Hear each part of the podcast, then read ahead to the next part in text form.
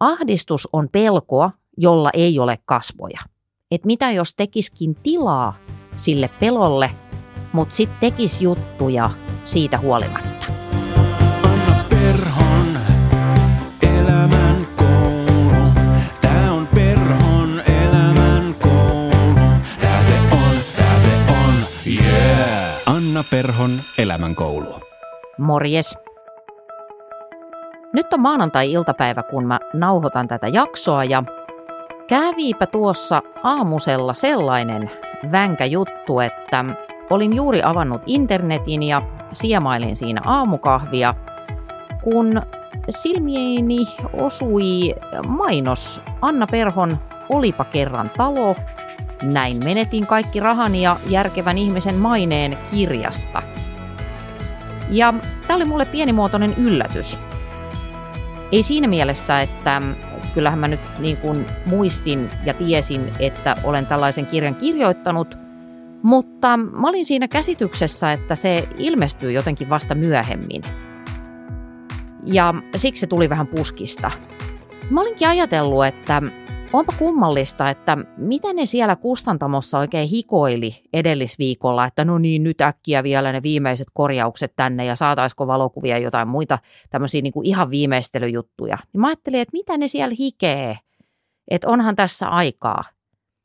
Kunnes ymmärsin sitten istuessani siinä koneen ääressä, että joopa joo, kirja onkin ilmestynyt – sitten soikin jo ovikello ja sieltä toi lähetti ihanan kukkapuskan kustantajalta ja aloin uskoa, että totta se on, kirja on ilmestynyt ja sitten alkoi tulla itselle vähän kiire kertoa kaikille ihmisille Instagramissa ja muissa kanavissa, että näin on päässyt käymään, että yllätysvauva on nyt syntynyt. Jos kirja kiinnostaa, niin pieni markkinointi tähän väliin, eli tilaamalla mun uutiskirjeen annaperho.fi kautta uutiskirje, niin saat sellaisen koodin, jolla saat 30 päivää ilmaista kuunteluaikaa Storyteliin, joka on tämän kirjan kustantaja. Tai sitten käy kurkkaamassa talon Instagram-tili, että olipa kerran talo, niin siellä on sellainen live-taltiointi maanantai-illalta, jossa se koodi myöskin paljastetaan. No siinä kirjailija sitten kissamaisesti venytteli aamiaispöydän ääressä ja vähän yritti kuulostella, että miltä tämä nyt sitten tuntuu. Mutta mä oon kyllä tosi ankea ihminen siinä mielessä, että kun kirjoittaminen on mulle jokapäiväistä työtä, niin sitten tämmöisen projektin loppuun saattaminen, niin se ei ikävä kyllä tunnu mitenkään valtavan ihmeelliseltä. Ja sitten kun se on tuossa painettuna ja puhuttuna, niin se vähän niin kuin meni jo. Et meikäläiselle se on mennyttä jo, vaikka nämä on ensimmäisiä tunteja maailmassa, kun kirjavauva ottaa toivottavasti kontaktia lukijoihin. Eli multa puuttuu semmoinen stop and smell the roses geeni. Et mä oon kyllä ihan kehdosta saakka niin kuin halunnut juosta täysillä. Mutta toki sen kahden minuutin aikana, mitä mä niin kuin ajatuksistani annoin sille kirjalle ja tietenkin ennen kaikkea sille projektille kirjan sivujen takana, eli sille talon remppaamiselle, niin mä tunsin kyllä häivähdyksen ylpeyttä, vähän isomman häivähdyksen ihmettelyä, että missä välissä tämäkin tapahtui.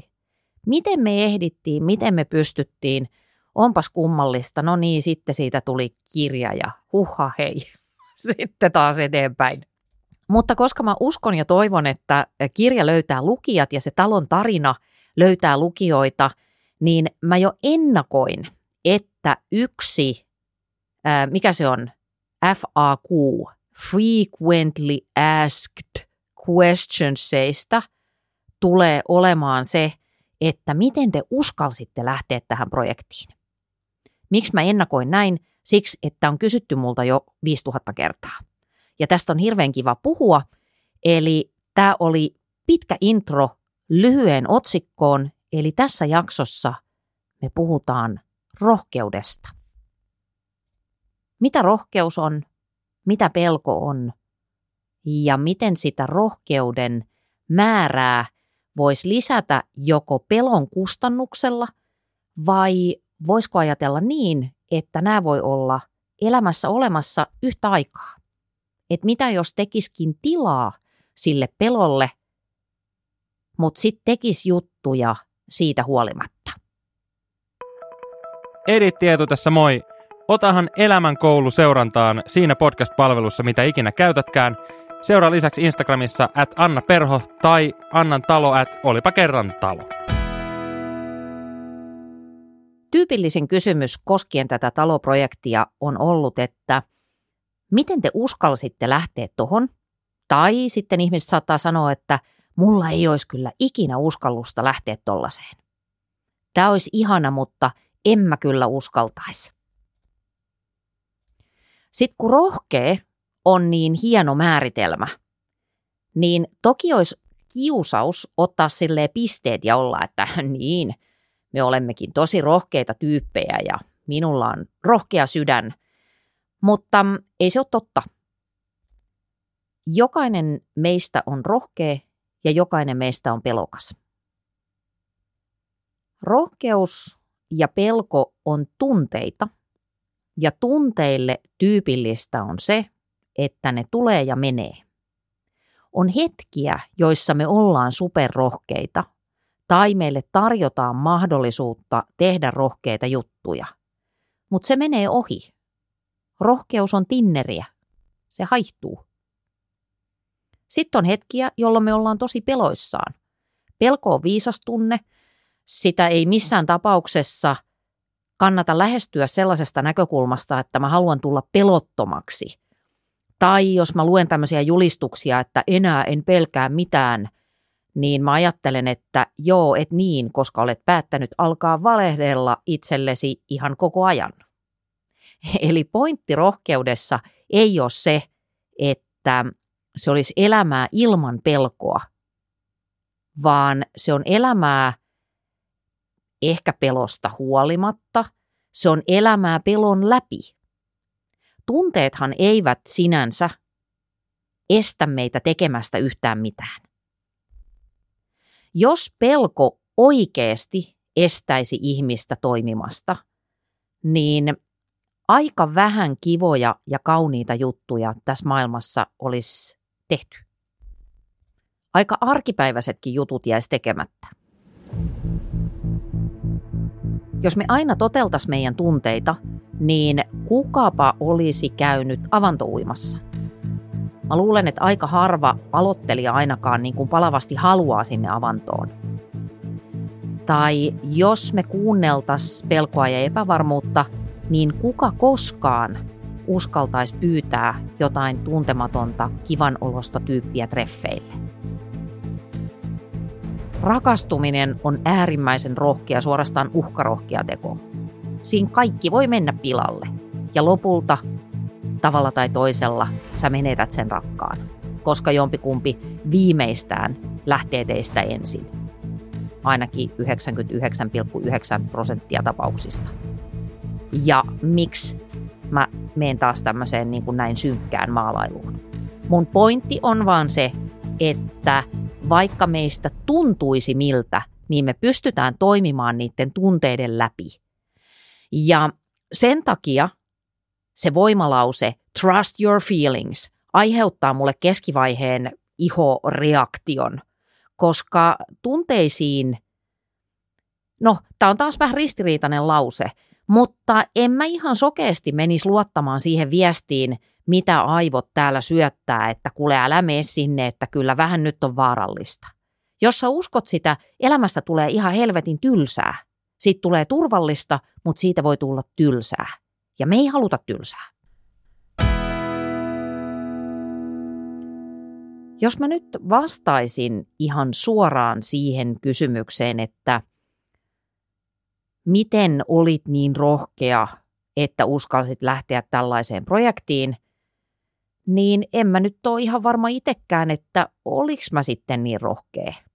Tai mä olin sitä pienen hetken ajan, sen kriittisen hetken ajan, joka auttoi siihen, että uhkailemalla ja kiristämällä. Sain ensinnäkin Family Manin tähän mukaan ja pystyin pitämään itseni sellaisessa harhaisuuden tilassa, että mä en antanut faktojen päästä pilaamaan kivan kuulosta juttua.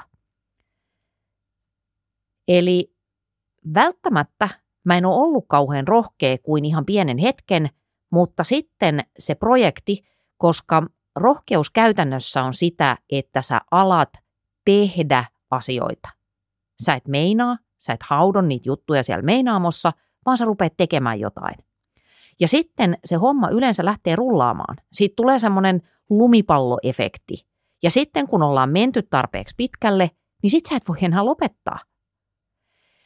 Ja siitä päästäänkin sellaiseen malliin, mitä mä ajattelen, että miten rohkeutta voisi purkaa osiin.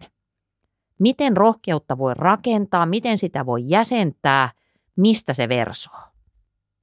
No ihan ensimmäiseksi, kun miettii jonkun unelman, tavoitteen, jonkun aktin toteuttamista, jossa sitä rohkeutta tarvitaan, niin pitää mennä ihan todella peruskysymykseen, joka on samaan aikaan inspiroiva ja supervaikea.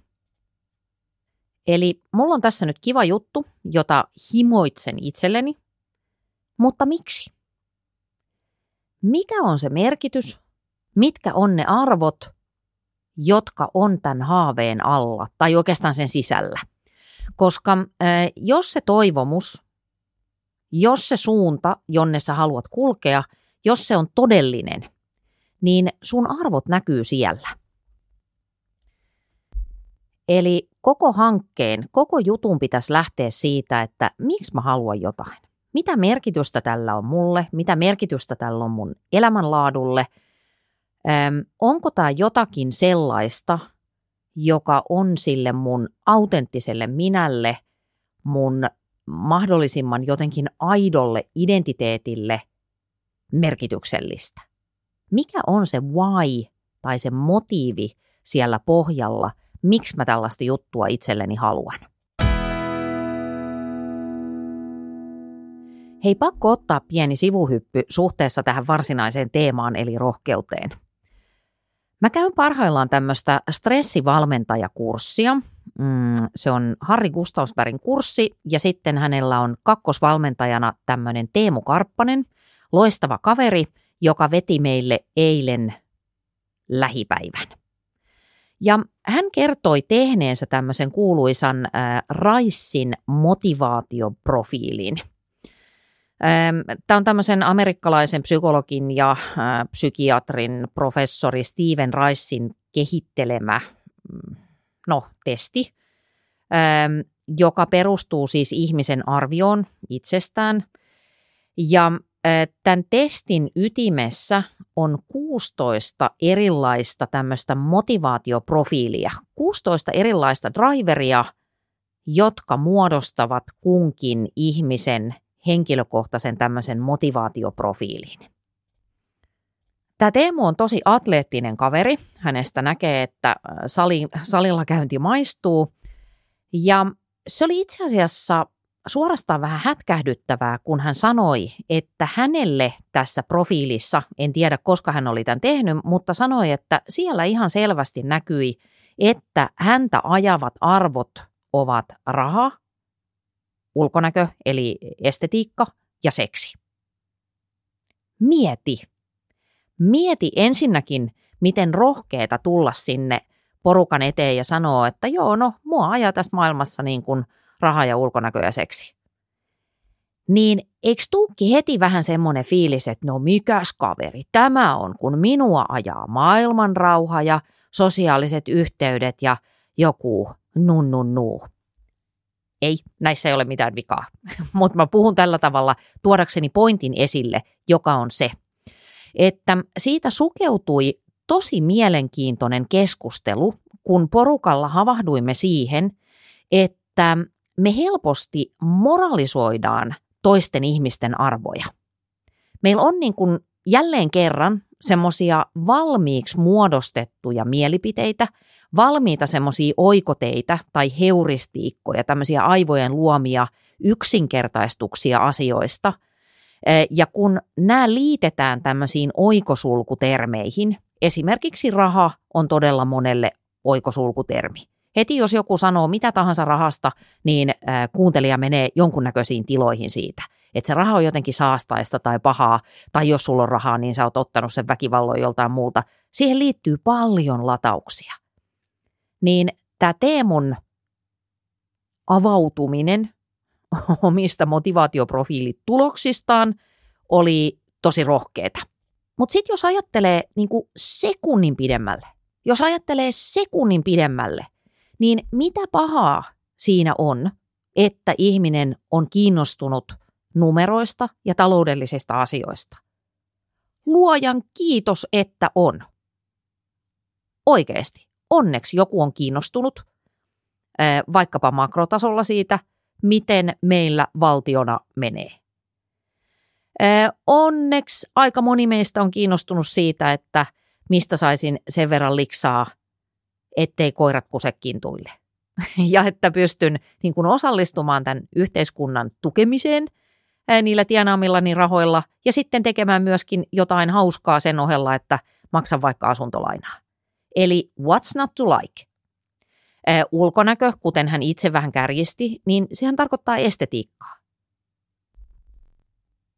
Mulle tuli heti himo tehdä itse tämä testi, koska mä jotenkin ehkä veikkaan, että mulla se voisi nousta.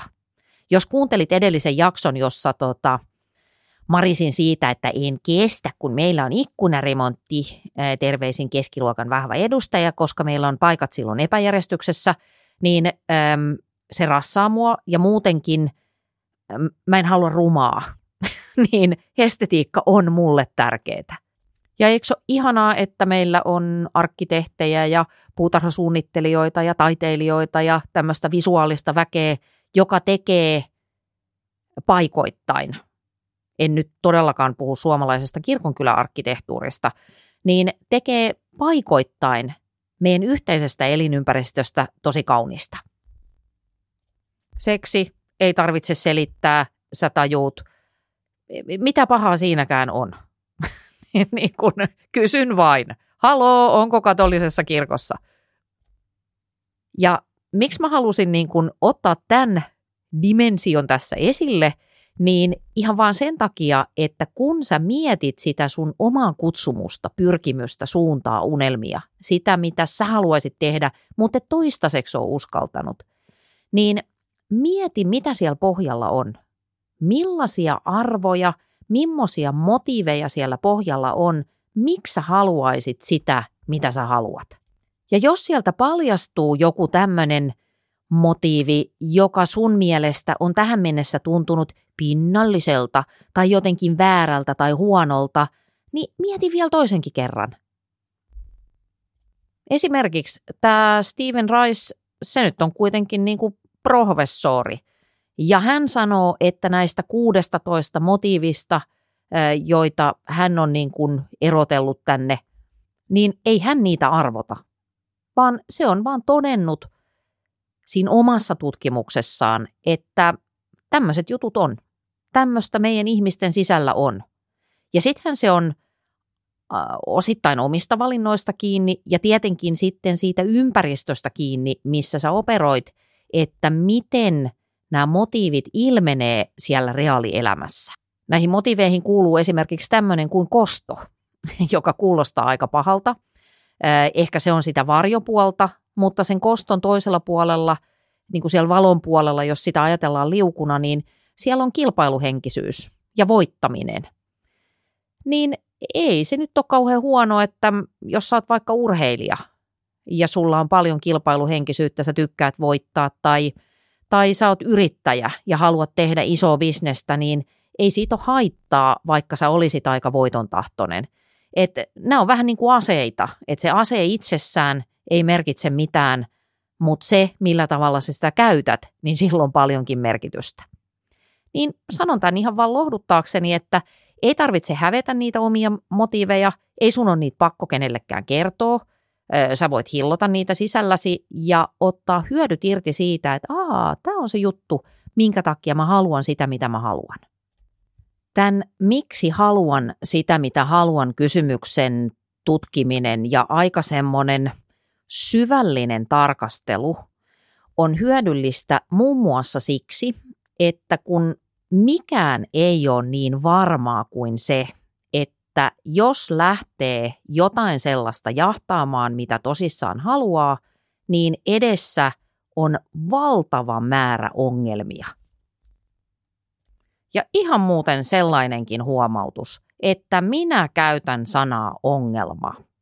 Mä en kestä sitä, että sanotaan, että meillä on nyt täällä tämmöinen haaste. Kyllä aikuisille ihmisille voi puhua aikuisten ihmisten kieltä. Ongelma on ongelma ja sillä siisti. Jotain vittumaista tapahtuu, kun yrität tehdä sitä, mitä haluat tehdä. Terveisin kokemusta on. Unelmien ja tavoitteiden toteuttaminen, niin sehän on muutoksen tekemistä. Sä toivot jotain sellaista, mitä nyt ei ole, ja sitten sä lähdet kulkemaan sitä kohti, jossa saat sitä rohkeutta tarpeeksi, ja siinä lähdetään klassiselle sankarin matkalle. Sankarin matka on se tarinan kaava, joka näkyy kaikissa hyvissä leffoissa. Se tulee hyvässä kirjallisuudessa, se toistuu saduissa, mm, se toistuu useimmissa itse asiassa vaikkapa lehtien henkilökuvissa. Eli lähdetään jostain yleensä aika staattisesta, turvallisesta, mutta ehkä myös jonkun verran turhauttavasta tai tylsäksi tai pitkästyttäväksi käyneestä tilanteesta intoa uhkuen kohti uusia seikkailuja, silloin kun tämä muutos on itse valittu. No sitten siinä mennään muutama päivä eteenpäin, jonkun aikaa kuluu ja sitten aletaan törmätä ensimmäisiin vaikeuksiin. Siellä sitten aretaan miettiä, että olikohan tämä ihan viisasta ja miksi mun piti mennä muuttamaan mun elämää, joka toimi aivan hyvin tähän mennessä ja ennen oli paremmin, ehkä sittenkin duubiot alkavat nousta mieleen. Se ei riitä, liutaan yhä alemmas kohti epätoivon laaksoa. Se on se kohtaus Sormusten herrasta, jossa Bilbolla ja Frodolla menee kaikista surkeiten. Lukijasta tai katsojasta tuntuu, että noi ei tule ikinä selviämään tosta. Ja ne ajattelee sille itsekin. Mutta koska niillä nimenomaan on se merkitys ja motivaatio, jotka ponnistavat hyveistä, niin niillä on ihan pieni kuitenkin ehkä kipinä uskoa tallessa – tai jos ei enää edes olisi sitä uskoa, niin niillä nimenomaan on se meaning. Ja sen takia ne jaksaa siellä taistella Sauronin silmää vastaan. Sitten tulee pieniä erävoittoja. Usko omaan tekemiseen, usko siihen selviytymiseen kasvaa. Meidän motivaatio, siis APn motivaatioteoria on se, että me motivoidutaan hyödyistä ja onnistumisista ja that's it. Jos nyt tälle ihan pikkusen niin kuin karkeistan mutta siis sä tiedät, missä tahansa projektissa, kun se kaikkein synkin vaihe on ohitettu, niin sitten alkaa pikkuhiljaa tulla semmoisia fiiliksiä, että no ehkä tämä meneekin. Sitten siinä omat tiedot karttuu, omat taidot karttuu ja hommat alkaakin pikkuhiljaa luistaa. Ja sitten jos mennään oppikirjanomaisesti, niin sankarit palaavat saattuessa kotiin ja hetken aikaa on bileet, vähän aikaa saadaan olla kunnes taas alkaa seuraava seikkailu.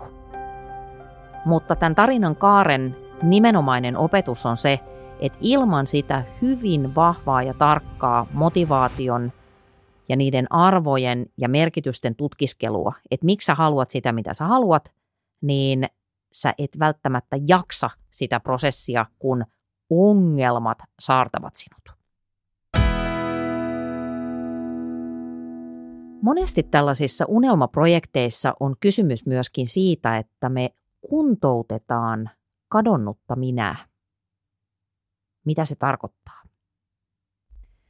Se voi tarkoittaa sitä, että kun meidän elämä on vaikkei se olisi mitenkään erityisen kiireistä tai hektistä, niin ei ole ihan harvinaista, että käy sillä tavalla, että nimenomaan ne omat arvot ja sen oman sisimmän itsen intentiot ja toiveet ja just ne merkitykset, niin ne hautautuu sen arjen hälyn alle, ne hautautuu muiden ihmisten tarpeiden ja erilaisten koodistojen alle, ja me vähän niin kuin unohdetaan, että keitä me ollaan. Ja sen takia se kysymys, että kuka olen ja mitä haluan, on kiehtova, pelottava ja meidän tulisi pyrkiä kysymään sitä säännöllisin väliajoin just siksi, että me ei menetettäisi otetta siitä, joka me oikeasti ollaan. Ja kun mä sanoin, että ne meidän arvot näkyy siellä unelmissa, niin kun sä mietit sitä, mitä sä tällä hetkellä eniten himoitset, niin sä näet siellä kuvajaisen tai semmoisen pienen projisoinnin siitä, että kuka sä oikeasti oot. Ja sitä mä tarkoitan sillä kuntouttamisella, että kun se sun sisin, kun ne merkitykset, kun ne asiat, mitä sä eniten haluat, ne on ehkä vähän olleet silleen syrjässä, niin niittenhän niin kuin lihakset on silleen surkastunut. Ne on vähän niin kuin huonossa kunnossa. On vähän niin kuin ne olisi ollut jalat kipsissä 14 vuotta.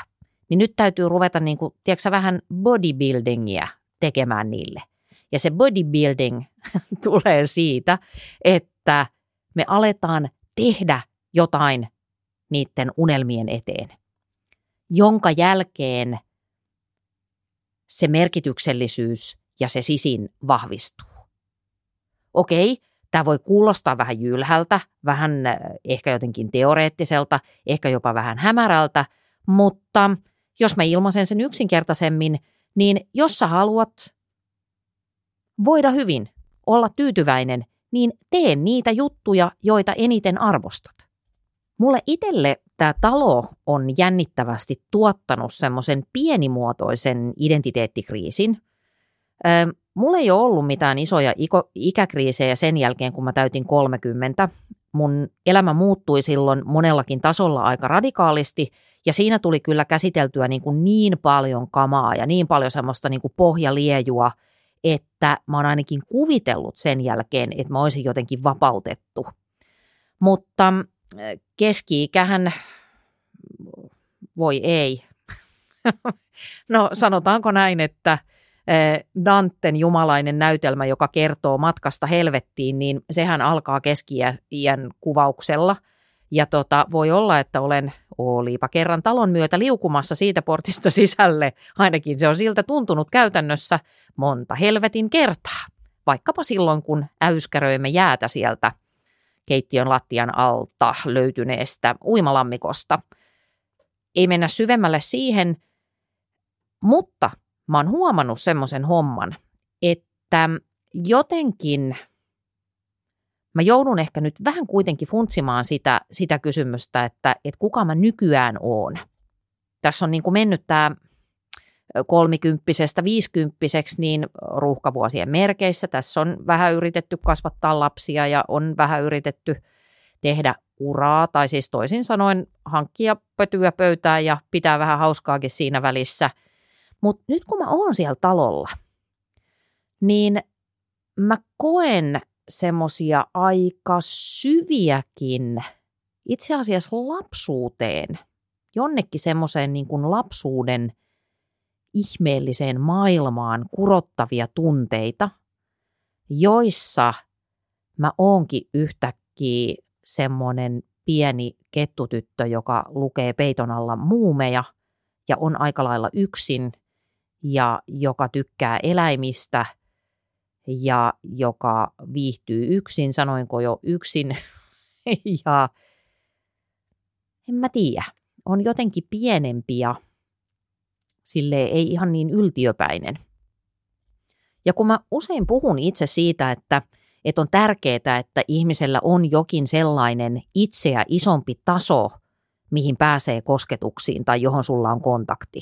Se voi olla kaveriporukka tai suku tai perhe tai, tai se voi olla jotain hengellistä tai se voi olla joku harjoitusporukka, you name it, se on niin kuin sun vastuulla. Mutta mä koen siellä vahvaa yhteyttä johonkin. Seuraavaksi alan myydä sinulle yksisarviskursseja ja jauhetta.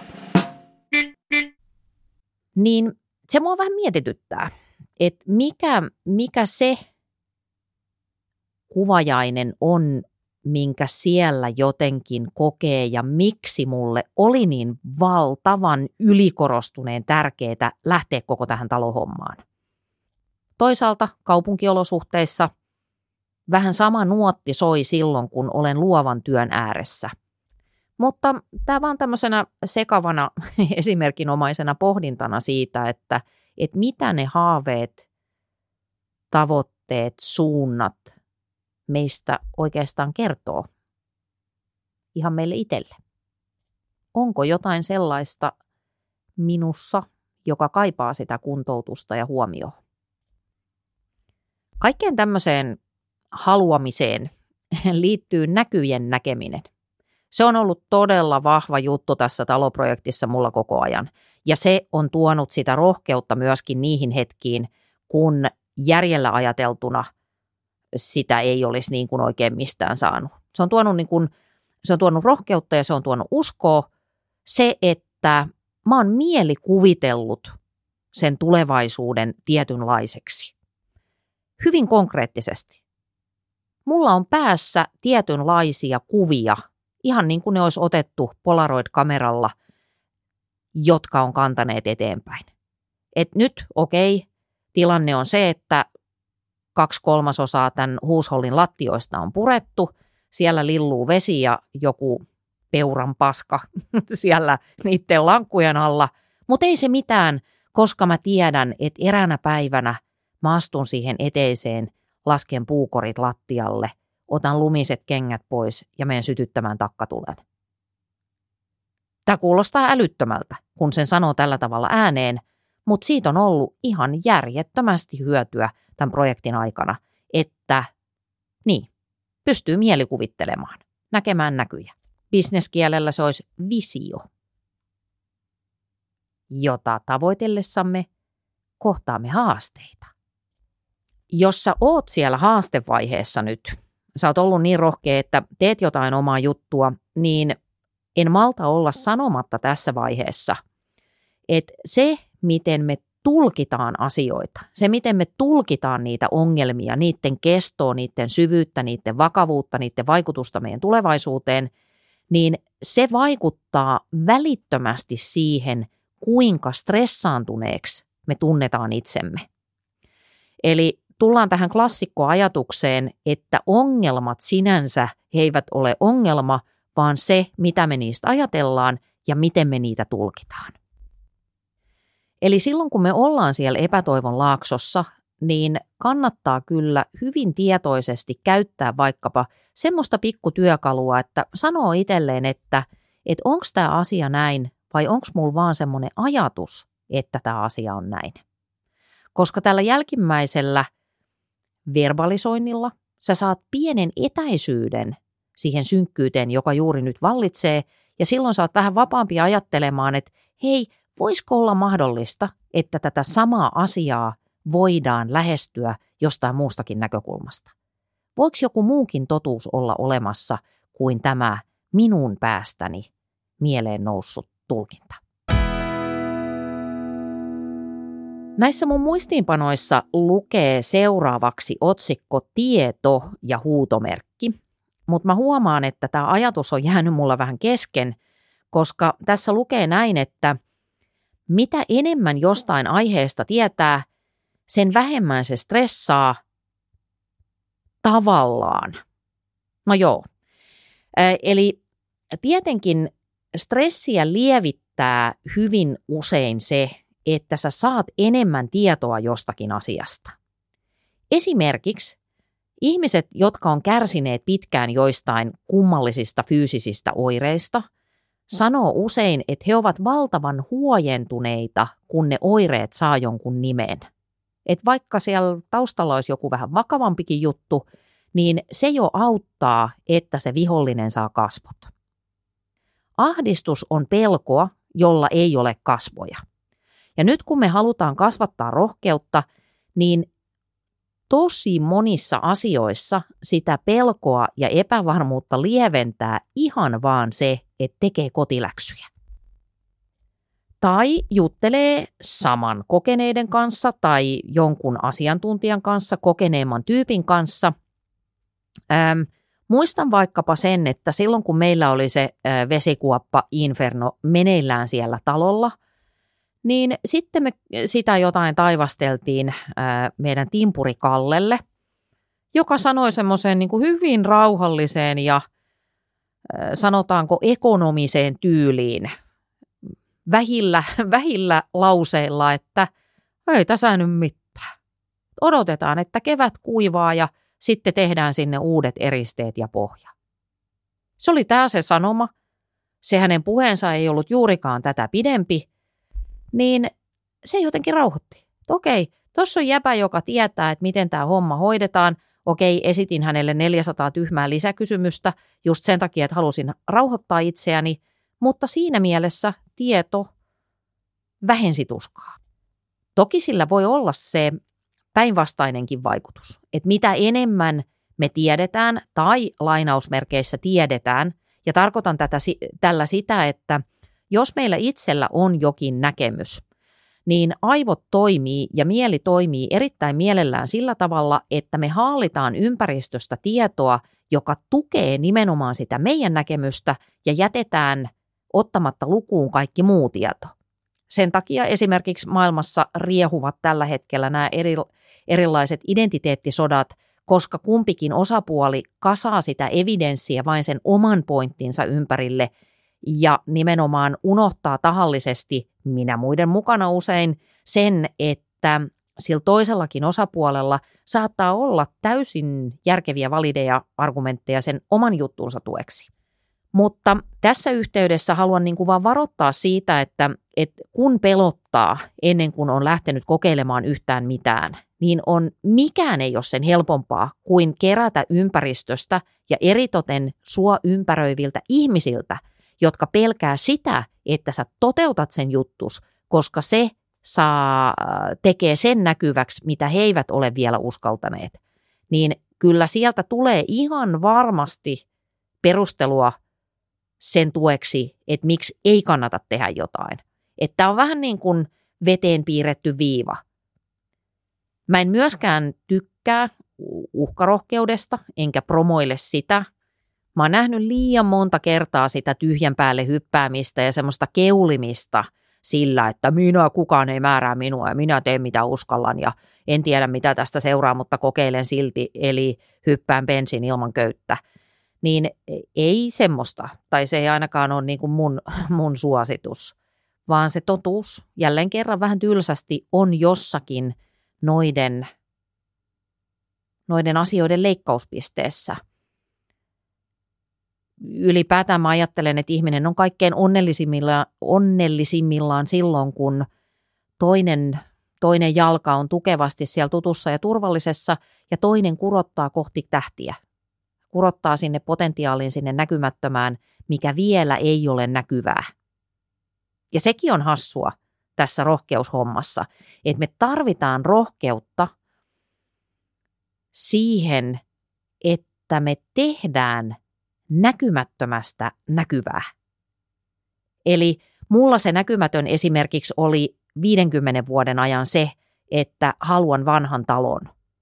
Ja sitten eräänä päivänä siitä tulee konkreettisempaa kuin olisin ikinä uskaltanut tai edes toivonut haaveilevani.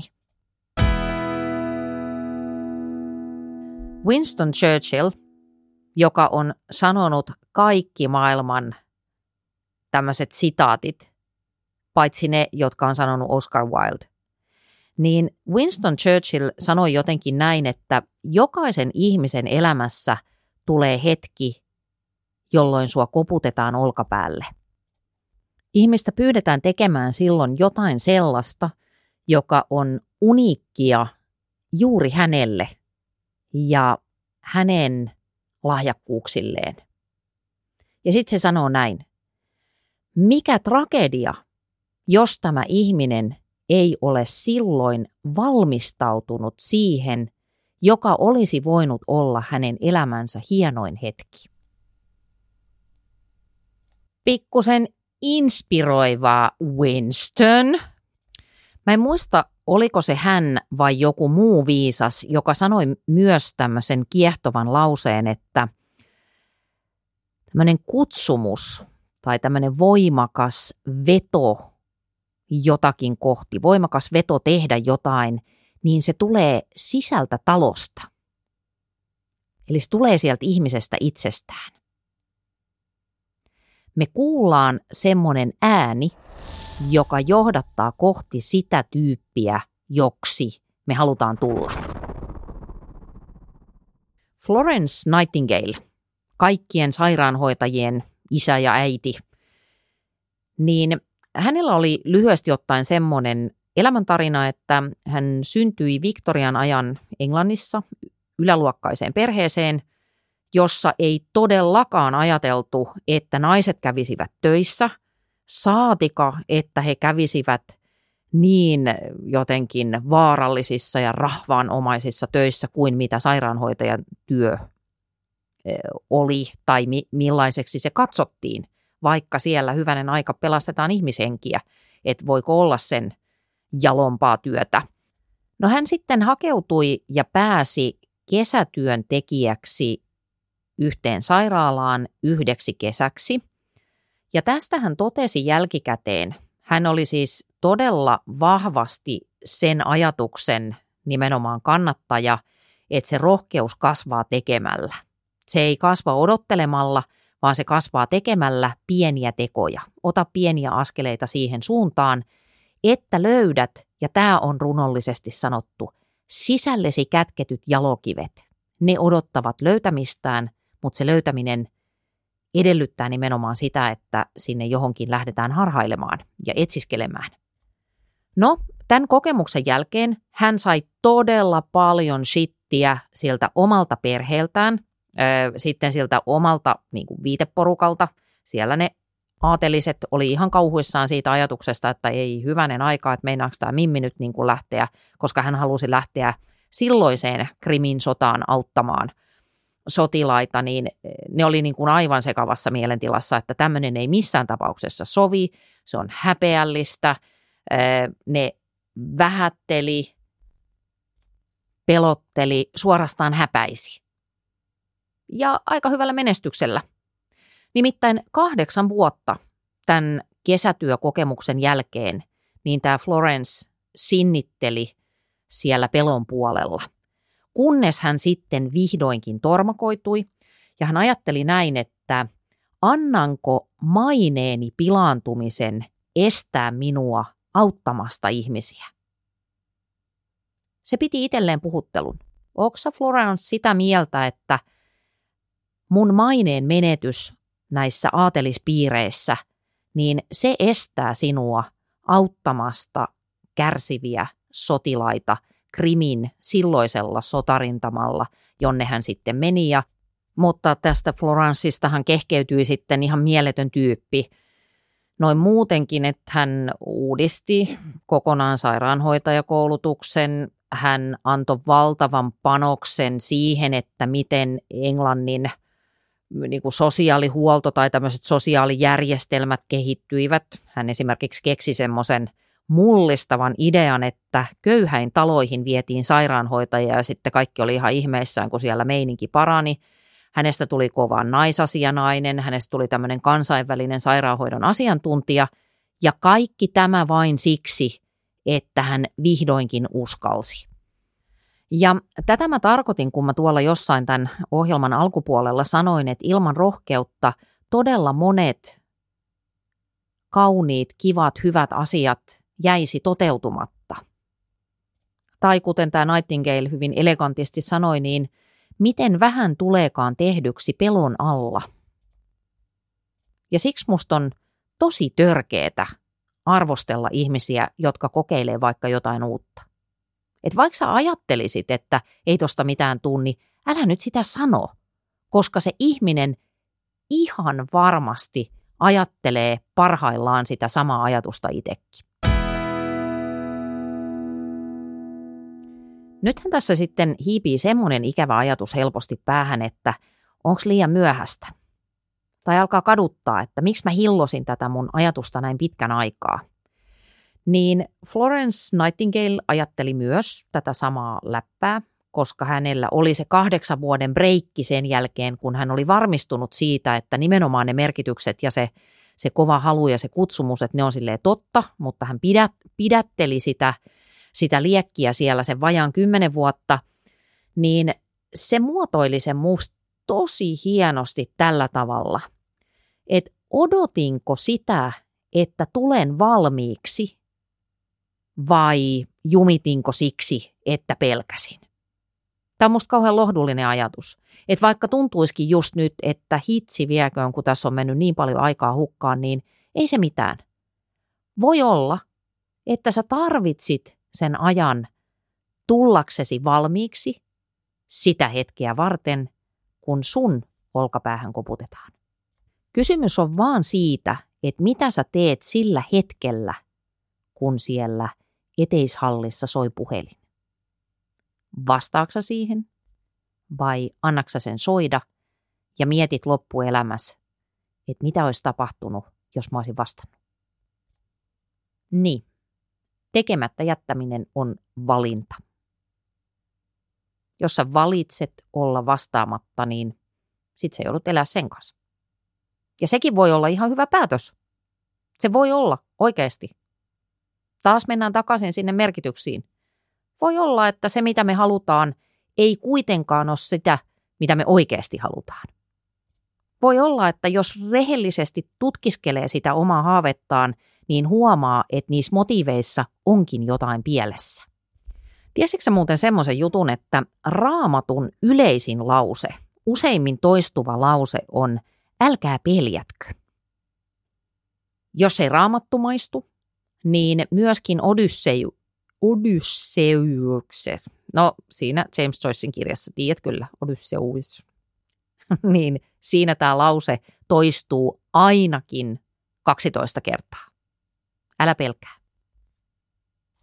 Kirjoista puheen ollen, mulla on tämmöinen mahtava kirja, jonka nimi on uh, Courage is Calling. Uh, Tämä on Ryan Holidayn kirjoittama. Ryan Holiday on kuuluisa tämmöinen stoalais fanboy, eli se soveltaa stoalaista filosofiaa tähän päivään ja on taitava ja viihdyttävä kirjoittaja. Tämä on siis tämmöinen parisataa sivunen kirja rohkeudesta, mutta tämä on helppo lukea, koska tässä on tämmöisiä – pieniä kertomuksia tai kappaleita siitä, että, että mitä rohkeus on ja mitä pelko on ja näin. Ja se siteraa täällä mahtavaa anekdoottia tämmöisestä elokuvasta kuin Kotieläintarhassa. En tiedä muistatko, siinä oli Matt Damon pääosassa. Se on siis perhe, joka hetken mielijohteesta ostaa eläintarhan. Eli ihan sama juttu, kun me ostettiin se talo, niin sielläkin oli kaikki eläimiä siellä sisällä. Oli kuule kotiloita ja muumioitunut supikoira ja peuroja ja jäniksiä ja kaikkea sellaista, mutta noi osti siis oikean eläintarhan. Tämä on ehkä jopa muistaakseni tositarinaan perustuva. Ja sieltä tähän kirjaan on poimittu mahtava sitaatti. Eli äh, elokuvassa sanotaan näin, että silloin tällöin kaikki mitä tarvitaan on 20 sekuntia mielipuolista rohkeutta. Kirjaimellisesti 20 sekuntia nolostuttavaa rohkeutta. Ja lupaan teille, jotakin mahtavaa seuraa kaikesta tästä. Vapaasti käännettynä näin. 20 sekkaa tähän mä uskon ehkä enemmän kuin mihinkään muuhun tässä rohkeushommassa. Kun mä tuolla alussa selitin sitä, että, että rohkeus on tunne, niin kuin muutkin tunteet, niin mä ajattelen, ja tämä on nyt vähän taas tämmöistä, mutta silti, mä ajattelen, että kun se tunne tulee, kun sua koputetaan siihen olkapäälle, tai kuten Shakespeare sanoi, Meet the time as it seeks you. Katso aikaa silmiin, kun se saavuttaa sinut. Ehkäpä sitten jotain tämmöistä. Niin se on semmoinen hetki, jolloin se kysymys esitetään meille, ja silloin se voi olla sekunneista kiinni, että mitä mä nyt teen.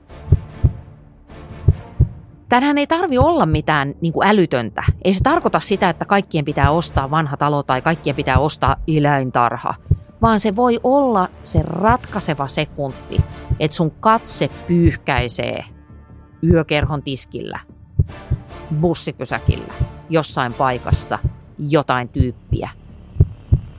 Yhtäkkiä sä otat kolme askelta, meet sen luo ja kysyt, että hei, lähtisikö sä kahville?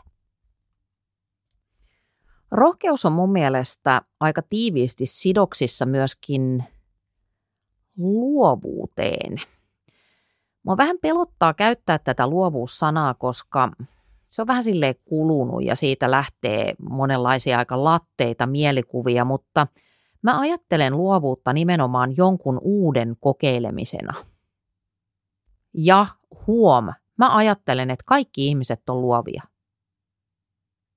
Kaik- kaikissa meissä on, on se semmoinen tuntematon, mistä nousee oudot uudet yhdistelmät, jossa on se, mikä kaikki uusi ja mielenkiintoinen tänne meidän reaalimaailmaan sitten jotenkin pulpahtaa. Sä oot tosi uniikki tyyppi. Sä oot omaperäinen, sä oot villi, sä oot vähän kaheli. Sulla on kaikki jänniä juttuja edessä, jollet sä anna sen pelon määrätä.